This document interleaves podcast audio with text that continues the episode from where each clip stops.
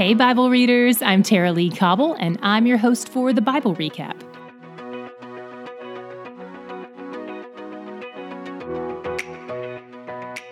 In ancient Near Eastern culture, lots of people associated sickness and physical disability with sin. And it's true that occasionally there can be a link, like with the demonic, but in many of the healing cases we've seen, there's been no mention of sin at all. Scripture doesn't lay out a direct, consistent cause and effect relationship. It's normal to adopt cultural beliefs as our own and assume they're true, so the cultural mindset of sickness being sin adjacent has impacted even Jesus' disciples. When they meet a blind man, the disciples ask, Who's to blame for this man's blindness? Is he being punished for his own sin or for his parents' sin? And Jesus says, Guess again. He's blind because this situation is going to be used to glorify God. This is probably challenging to them because one of the main reasons this whole way of thinking evolved was as an attempt to avoid blaming God for suffering. But here, Jesus seems to put the onus on God. He's flipping the script again. This can be especially hard if we still have a hard time trusting that God is doing what is good and best. And frankly, it can still be hard even if you know that's true. Fortunately, God is still at work in this man's story to heal and to redeem. And guess what particular day it is when God chooses to do this work? The Sabbath. Remember back in episode 281 where we talked about the rules the Pharisees add to God's laws? They call it building a fence around the law. Remember how they made it illegal to spit on the dirt on the Sabbath because that was cutting it too close to the job of a brick mason? So, of course, Jesus throws his leg over that fence and decides that the best way to heal this man is not just to speak it into existence like we know he can, but to spit on the dirt, make mud, and put it on the man's eyes. This is shocking. He's not just healing on the Sabbath, he's going next level with it.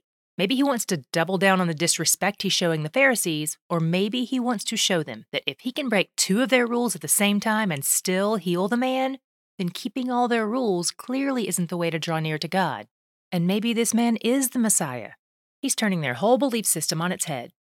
After Jesus puts the mud on the man's eyes, he sends him to wash the mud off in the pool of Siloam. This pool is huge. It's 225 feet square. That's roughly four times the size of an Olympic swimming pool. It was discovered in 2005, and we go there on our trips to Israel. You can step down into it.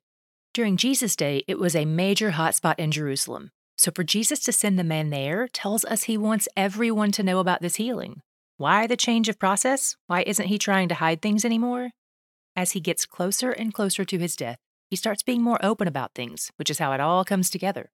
And this incident certainly brought a lot of pushback. Of course, the Pharisees jump into the middle of it. They want to know who healed this man. But the thing is, he's never seen the man who did it, so it's not like he could pick him out of a lineup. All he knows is that his name is Jesus. The Pharisees even round up his parents to verify the story. They're nervous about the investigation, though. They don't want to be expelled from the synagogue community. So when the Pharisees ask how he was healed, they say, uh, pass. They interrogate the man again, and he seems to get kind of snarky with them. He's like, You guys are so curious about Jesus. Sounds to me like you want to follow him too. That's awesome. Then he basically uses their own words to reason them into a corner, so they throw him out. Jesus comes back around to find him and says, Hey, I'm the Messiah. I'm the Son of Man. And I'm here to help blind people like you get their sight and people who have sight to lose theirs. He's not talking about physical eyes here, he's talking about spiritual eyes those who think they can see, those who are not aware of their own spiritual poverty, like the Pharisees, he's going to blind them. Jesus condemns the religious and saves the lost. He's always pointing back to square one spiritual poverty. By the way, it's interesting that the more this man has to tell the story about who Jesus is and what he did, the more his faith seems to increase. His descriptions of Jesus go from the man called Jesus to he is a prophet to he is from God to he is God in the flesh over the course of this story. In chapter 10, Jesus gives us another metaphor for his relationship with the church. He calls himself the Good Shepherd. In the Old Testament, we saw God repeatedly refer to the leaders of Israel as shepherds, but they were bad shepherds, wicked and selfish. In Ezekiel 34, God promised to raise up another shepherd for his people who would set things right again. Jesus says he has a healthy relationship with the sheep, which is how he's referring to believers.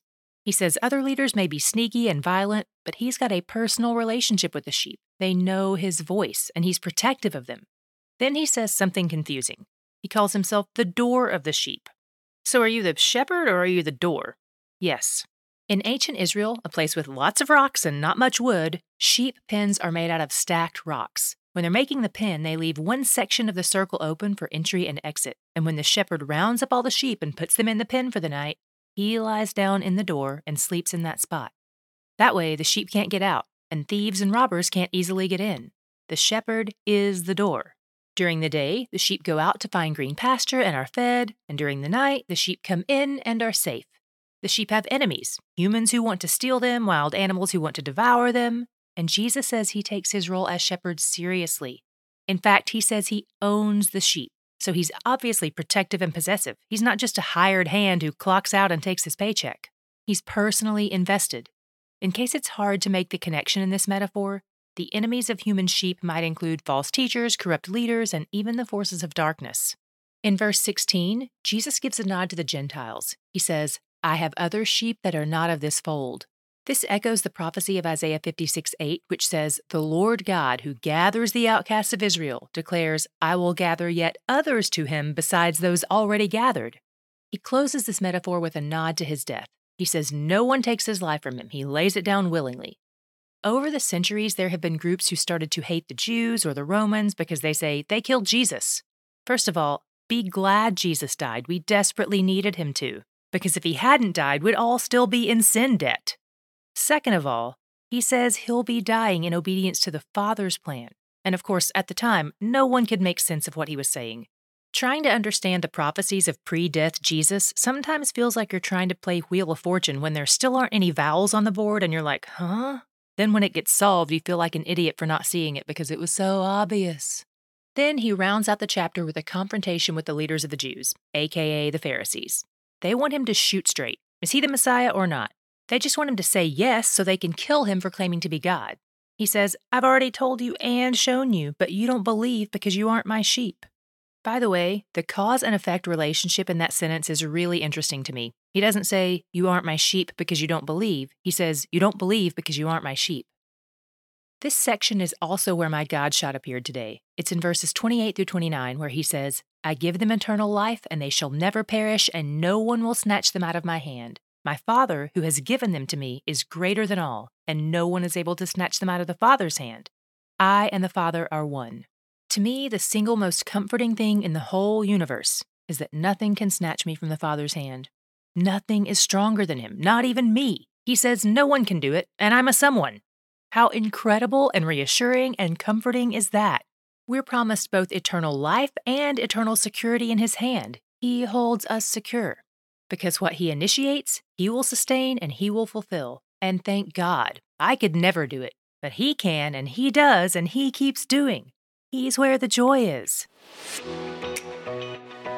Tomorrow we'll be starting the second half of Luke, so we're linking to a short video overview in the show notes. The video is seven minutes long, so check it out if you have some time to spare. Have you gotten your I Survive the Old Testament t shirt yet? Or your tumbler that says He's Where the Joy is? I hope so. If you haven't, look for a link in the show notes or visit thebiblerecap.com.